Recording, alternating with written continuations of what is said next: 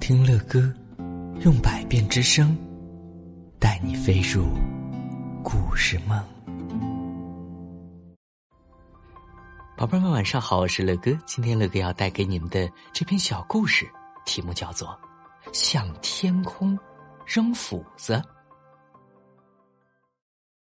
有一个人请教禅师，说有人在背地里捅他刀子，怎么办？禅师拿起一把斧子，走出室外。禅师对那人说：“现在，他把斧子扔向天空，会怎么样呢？”当扔出去的斧子“咣”的一声掉在地上时，禅师问：“你听到天空喊疼的声音了吗？”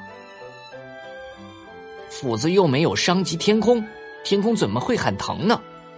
那个人说：“斧子为什么伤及不到天空呢？”禅师问：“天空是那么高远，那么辽阔，斧子扔的再高，也触及不到天空的皮毛啊。”那个人感叹道：“是啊，天空高远辽阔，那是天空的心胸大。”如果有一个人有天空般宽阔的心胸，别人就是再向他放暗箭、捅刀子，也无法伤及到他的心灵啊！